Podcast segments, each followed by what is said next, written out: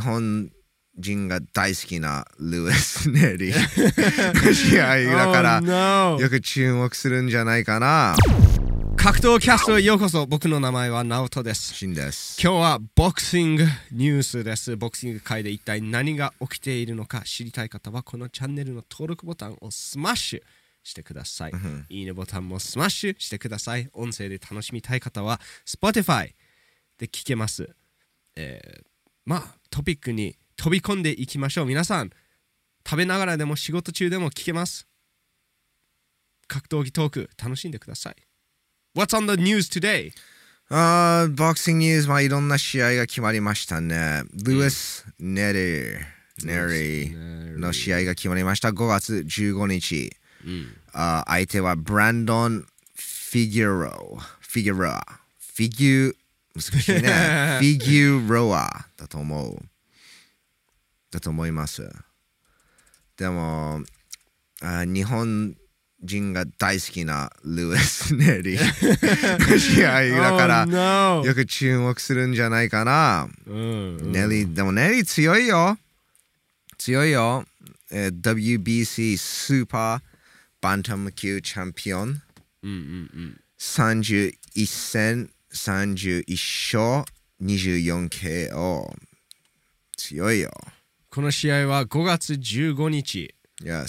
Showtime Boxing On Showtime だよ。で WC とネリーの WBC と、えーフィフィギュアあ難しいねフィギュロアでしょ。フィギュロアの WBA 世界タイトルが、えーかけられるらしいそうそううそうそう。フィギュロアは WBA レギュラーチャンピオンなんですけど、スーパーチャンピオンはあの MJ ですね。おーアフマダリアフ。アフマダリアフでフィギュフィギュレロの戦績は21勝 16KO。うん1 draw。ですねでもサウスポーでや手数プレッシャーファイターですね。おおほうほう前に出る手数プレッシャーファイター。VS パワーコンビネーション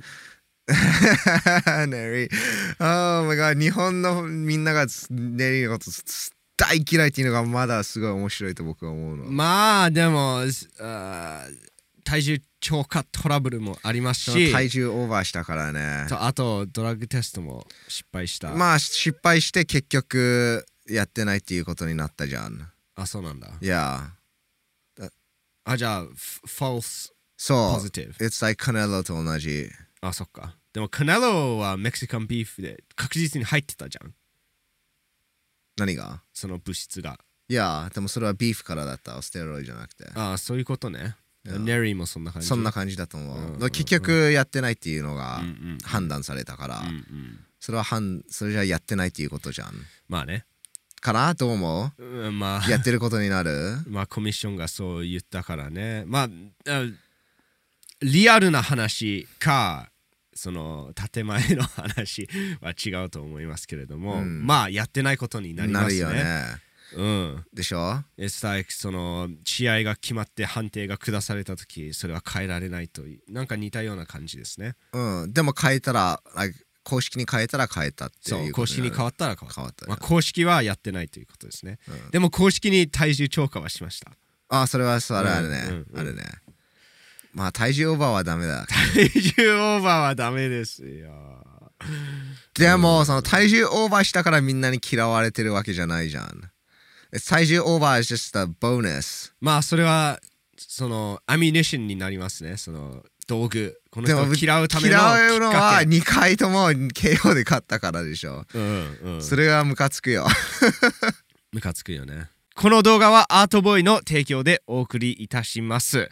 僕たちの動画をよく見ている方はわかると思います。We love Art Boy 僕たちはアートボーイ大好きです。いつも来てます。アートは格闘技と同じように人にパワー人に元気を与えることができます。なんで普通壁にかけたり部屋に飾ったりするアートを服にして着るアートを作って皆さんに元気とパワーを与える一心で始めたアパレルブランドです。アートボーイを購入すると直接このチャンネルをサポートすることになりますので皆さんよろしくお願いいたします。アートボーイは着るアートを作っています。皆さんぜひ概要欄の URL をスマッシュしてウェブサイトの方に飛んでみていってください。それでは、えーポッドキャストに戻りましょまあ、スタイルが面白いからうんシンはその体重超過のいろいろの前にそれを知る前にネリーを見てたから。いやし見てなかったよ。あそう、うんそこから分かった？ないいやいや分かったのはこのす最近スーパーバンドキムのドキュメンタリー作ったじゃん。ああ。うんあれから。でも最初はファイトスタイル見るじゃん。まあファイトスタイルは面白いよどう見ても、でも彼のファイトスタイルも日本日本のファンが嫌いなタイプ。あそうなんだ。最近分かったと、まあ分かったっていうか気づいたのは日本のですごいパーフェクトテクニックがすごい好きなの。Yes. 基本っていうか教科書通りうん。のボクシングが大好き、うん。うん。だからそれに当た当てはまるボクサーは好きなんだよね。まあだからナジームが好きなのはちょっと意外で。This is the thing. 日本はあのシンは知らないかもしれないけど初めの一歩っていうアニメがあるんです。あ聞いたことあるよ。ボクシングのすボク It's a すごい人気だよ、うん。アメリカでもすごい人気、ん。初めの一歩っていうボクシングの、うん。あのあアニメがあるんです、うん。でまあそのボクシングやるじゃないですか、うん。でテクニック学ぶでしょ、うん。でそこで言われる師匠のなんかテクニックとかアドバイスとか。でボクシングを知った方がすごい多いと思います、うん。でナジーム・ハメドをベースとしたキャラクター出るんですよそのアニメに。ブライアン・ホ Oh ークって that's いうや right つ that's right yeah. でこういう戦い方もあるんだっていう。That's the power of entertainment. エンターテインメントのパワーです。That's right ブライアン・そう。ホークそうそうそう。コメントでよく見るもんね。そうブライアン・ホークの元になった人って。であのーまあ名トレーナーの名前も出てきます。カスタマローのピカブースタイルメインメインキャラクターがピカブースタイルやるの。そうなんだ。8の字でシュッシュッシュッそうだからマイク・タイソンも大好き。うん。それは大きいと思いますその影響、なるほどね。なるほどね、うん。そのえ影響が大きいと思う。すごく、なるほどね、そうか。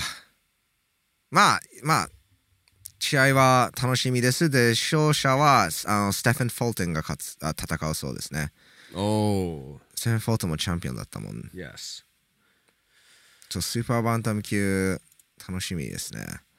でもその階級下のバンタム級でもタイトルマッチが決まってます。Yes ノルダイン・オバリ vs ノニト・ドネー5月29日で WBC タイトルマッチですよ。でボブ・エレムトップランクのプロモーターによると勝者は井上尚井上尚弥と戦う確率が高い。うんうんカシメロが。あそうだね。キャッシュメロの試合も決まってるからね、いやノニト・ドネーどうなんだろう。まだできるかな。まあこれで分かりますね。まだできるかどうか。うん。うん。どうなるんだろう。ノニトがチャンピオンになったらやばいじゃん。いやーそしたらね井上尚弥と再戦もあるかもしれないです再ね。戦でやるよね。うんうんこの勝者が井上尚弥と戦う確率が高い。ってボブ・エレムが言ってます。ほうほうほう。でもカシメロ選手あごめん違うトピックに入っちゃうけど。いいよ。カシメロ選手がリコンドを KO すれば、うん派手に。勝てば。勝てば。それは決まそれもか決まる確率高くなるんじゃない？高くなると思うよ。それが That's the それがやっぱりバンタム級で一番大きいファイトじゃん。井上 vs キャシメロ Yes キャシメロ VS そうこれはあそうだね。8月14日。あーあとなんですね。でもこれこの試合は大きいよ。うん。リグンドーも強いから。強い強いしうまいし。でもキャシメロも強いよ、うん。でも最近日本のファンもキャシメロ強いって認めてるコメントがか増えてきてる。うんうん。なんでだろう。なんでなんだろうね。でも。あでもこの試合が決まった途端にそういうのが出てきてる。あでもリグンド40超えてるから確率チャンスあるんじゃないって。あそうもうもうもう言い訳つつけてる。ーなるほどね。Grit Fight Shop Grit Fight Shop とは何ですか？グリッファイショップは格闘技グッズストアですね。はい。何でも売ってます。MMA gloves、sparring gloves、boxing gloves、bag gloves、うん全部あります。スナーテ、スナテも？ヘッドギア、ヘッドギアも？ミット、ミッ当うんうん全部ありますあ事実の義もありますえー、そこまで？いや全部あるんですで僕たちは全部使ってます全部好きです Yes Family Time 2021のクーポンコードを使えば15%オフでゲットできます。Oh 15% my オフですよ。Goodness! Oh my god 皆さん Yes, yes. 今しかやってないです。期間限定です。うん、皆さん、えーチャンスを逃さないでください。グレットファイショップの商品は赤木元選手。元選手だよ、ね。今は店長。自分が選手だった頃にはどういう商品が欲しかったか。そういうものを考えて、すごいこだわって作ってますので、うん間違いないですよ。Yes, 間違いない。うん俺毎日使ってるよ。Yes 皆さん、ぜひ、グレットファイショップに行って、Family Time 2021 2021を入力して、15%オフを楽しんでください。では、ポッドキャストに戻りましょで結局、みんなは、日本のみんなは、キャシメロのファンになると思うよ。井上と戦った後。うん。うん。まあそん。なもん。ですよ。そん。なもん。ですよ。ドネア選手も井上尚弥選手と戦った前は多分。敵だったもん。うん。うん、まあカシメロほど敵じゃなかったけどでも試合が終わった後両選手すごいリスペクトするじゃないですか。うん。うん、そうだね。で、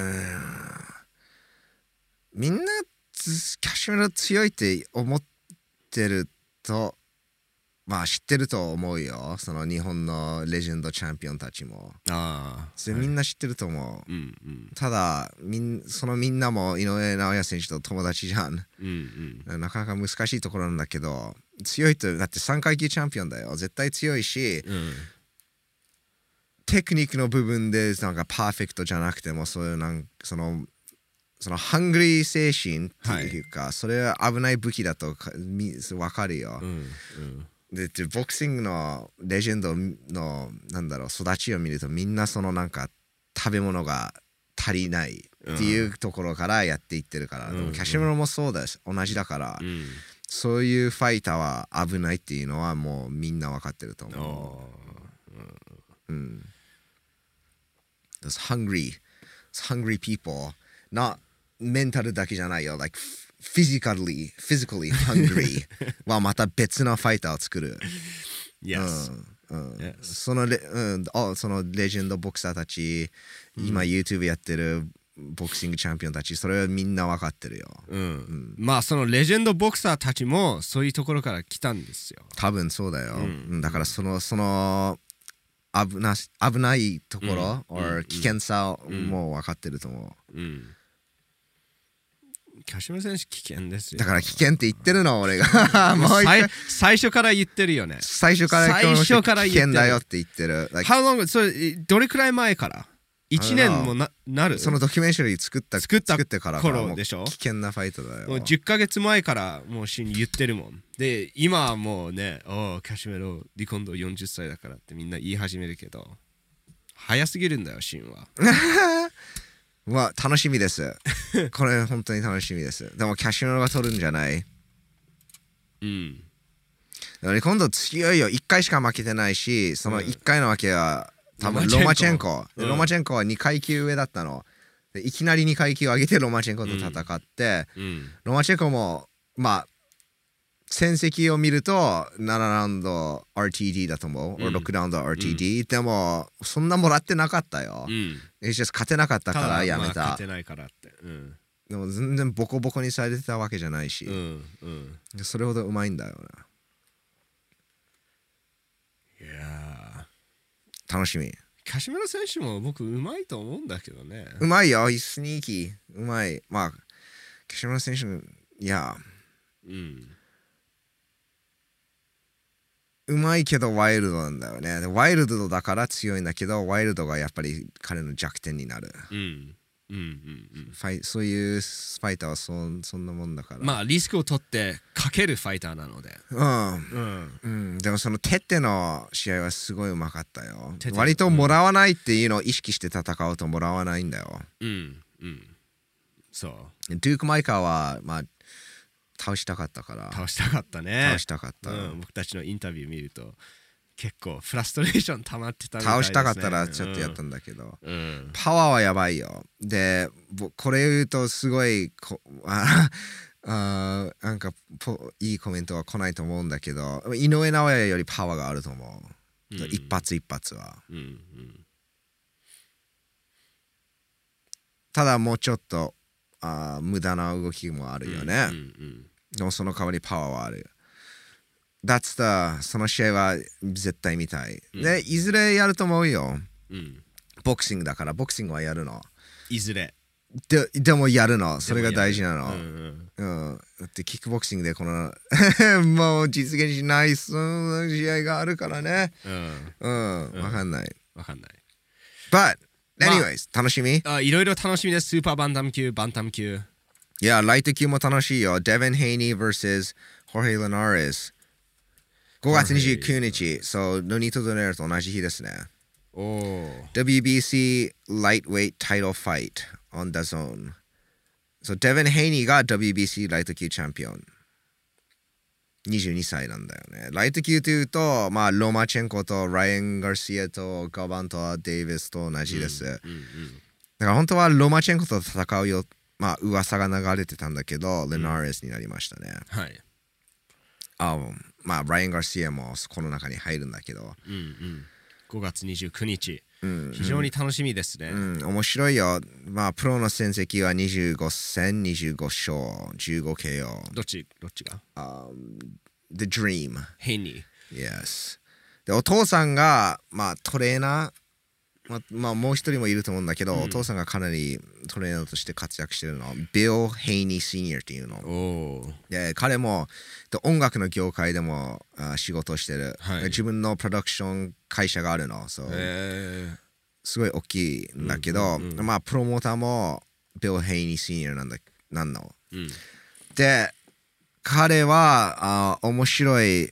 まあ音楽業界でそういうプロモーションとかいそういうなんだろう作戦とかプランとかをよく立ててたから、このボクシングでもそういう技うん。を使ったそうです。え営業力があるおそう、SNS を使って、ん。あヘイニーを作り上げたの。で、その一つの作、面白い作戦は、まあ、今はもう普通です。自分のスパーリングとかを、うん。あのライブ配信して、インスタとかに上げてる。もうみんなやってるんだけど、デヴェン・ヘイニーがそれを最初にやったそうです。そのライブ配信、インスタでそのスパーリングとか、へー。俺アップし自分のインスタにアップしたり、はいはい。でその当時は、おなんでスパーリングとか載せてるのってか言われてうんたそうです。おー。それでかなり The Dream を大きくししあの盛り上げた。なるほど。チャンピオンになる前から。だから最初にやる人がいつもいるの。ねいや、でも相手、ホーヘイ・ロナーレスもレジェンドだよ。だって Yes 3階級チャンピオン、フェザーウェイト、スーパーフェザーウェイト、ライトウェイトうんのベルトを取ってます。初めてロマチェンコをダウンした男いや、いや、確かだ、ね、唯一まあそうだね。いや、一人しかいないね。うんまあ年齢というと35歳です。だから、ヘイニーより13、3年上ですね。わあうん。でも経験はありますね。経験52戦もやって47勝、29 KO。スピードあるよ。ホーヘイ・レナーレスのスピードは冗談みたいですよでしょ、It's a joke、うん ?So fast. らもう人生ジョークだなって思います そんなに速い人がいるのってやばいよね。うん一人だけ早送りじゃんって思いますよ本当にいややばいです。まあこの試合も楽しみですけど、この試合に勝った方がライアン・ガルシア vs ハビエル・フォートゥナの勝者が戦うそうです。そう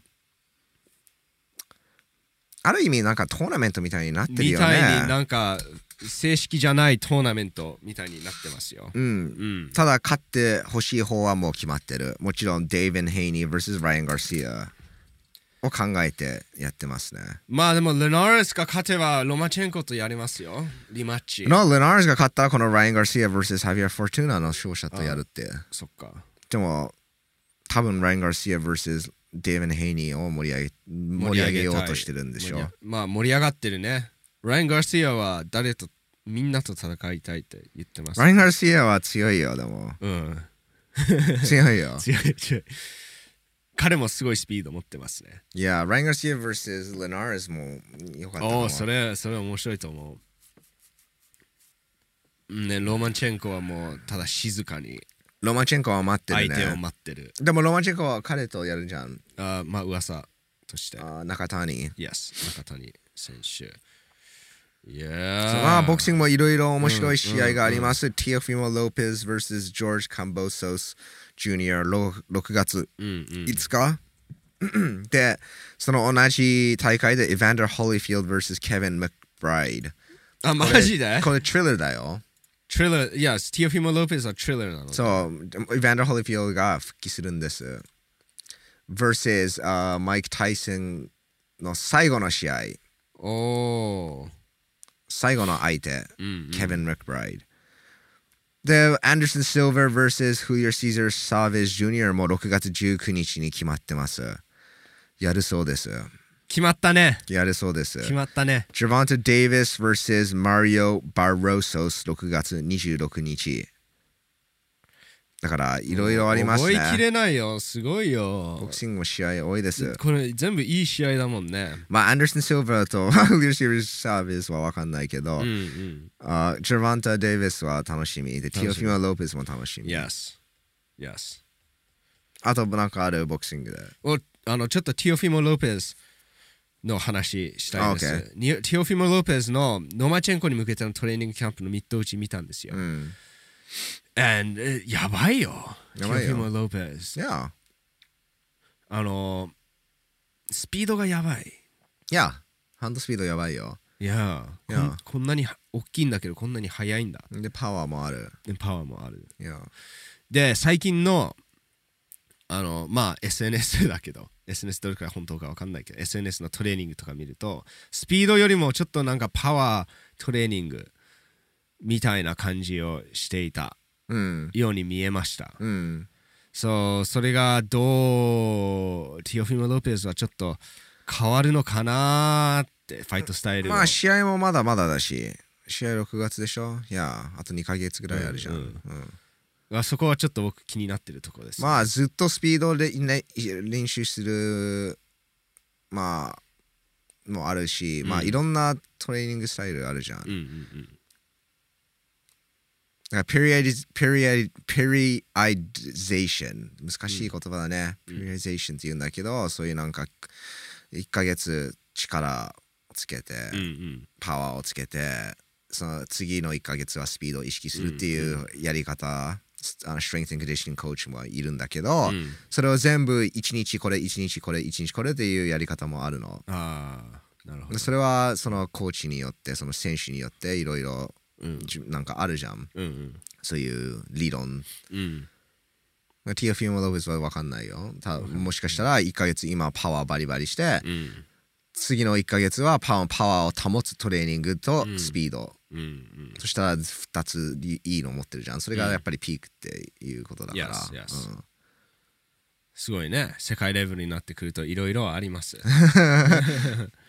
でもまあ、そこはちょっと、まあ、ティオフィム・ロペス若いじゃないですか。あ、いや。なので、これからいろいろ化けてくるのかな？それとも、スタイルとか変わってくるのかな？とか、うんまあそこを僕気にしてます。ううん。ん。うん。いや、楽しみだよ。うん楽しみだね。楽し OK。みです。まあ、ボクシングと言いますと、ジェイク・ポール vs ベン・アスクリンそれがボクシングって言っていいの？えいジェイク・ポールプロライス取ってますよ。ロ取ってるよね。うん。3-0、3 Yes. knockouts。Yes. で、まあ、ボクシングの世界で言いますと、スター選手を作るには、やっぱりその弱い選手と相手させて、うん。まあ、弱い選手っていうか、勝てる相手だね。Yes. まあそうですね、勝てる相手。言い方が悪かったです。勝てる相手を用意して、えーし選手を作るうん。というやり方うん。があります。でもその時期はあんまりメディアとか注目しません。うん。うん。そこがジェイク・ポーとその普通のプロ選手の違いだと僕は思います。やってることはほほとんどのプロボクサーとまあ同じようなものうん。だと思うんですけれどもただその注目のレベルが違うだけだと思います。うん。なるほど、ね。だからジェイク・ポー卑怯とかあの言うなんか小さい相手とっていう人もいるんですけれども、うん。でもこれがボクシングのやり方だから。まあこれただ格闘技のやり方だよ。まあかいや特にボクシング。No, it's just 格闘技 everywhere. うん OK でもボクシングほどシステム化されてるなんか知られている。No, it's 格闘技 everywhere. OK 格闘技のやり方。格闘技 everywhere. だって UFC はそうじゃないって言うんだけど、UFC に行くまでどうやってるの？ね。そうやってるの。うん。うんはいおっしゃる通りです。でしょ？いやわかるわかる。まあそれが格闘技のやり方？ただやっぱりね注目されないじゃん普通は、うんその期間は、んただジェイク・ポーはすごい注目されているだけの違いだと僕は思ってるんです、まあ、そそれそうかもしれないけど、ただみんなジェイクが嫌いっていうのが大きいと思う。まあ嫌いか好きかの嫌い。でもみんな嫌い。Yes, yes もちろんでも好きだったとしても嫌いだったとしても結局注目を得ているっていう結果なので、うん。あー普通の選手はまだ分かんないじゃん。好きか嫌いか。とりあえず戦績を作れっていう感じじゃん。うん。なのでジェイク・ポーはもう本物のボクサーじゃないっていうなんか認識はあんまり正解じゃないんじゃないかなって僕は思う。やってることは普通にデビュープロデビューした選手とほとんど同じじゃんってまあ、どうなんだろただジェイク・ポーはマーケティングのあ天才なので、まあ自自分がう。まあ、相手が2人 YouTube、うんなネイ・ラビンスのバスケだったけど。うんうんうんまあい言ってることはわかるけどや勝てるあ相手と戦ってるだけじゃん、うん。結局うん。でまあ戦うなら注目を集めるっていうお金を作るっていうジェイク・ポーのやり方なんじゃないかな僕僕はジェイク・ポーは何しても好き嫌いだかうんら。doesn't matter. まあプロボクサーとやって彼を KO しても、あジェイク・ポー嫌い。doesn't matter. みんなもそうだよ。結局みんなが文句言うのは、うんこういう弱いやつとやってるわけだから文句言ってないの。ただジェイクが嫌いだから言ってる。だからそれを言いた僕が言ってたの。うんうんただみんなジェイクが嫌いだから。まあだから何をやっても 自分よりずっと強いやつやってもみんなまだおおなんとか言うよ。わかる？みんなジェイク・ポーのすうの成功が見たくないからね No, it's just 嫌いになる人だもん。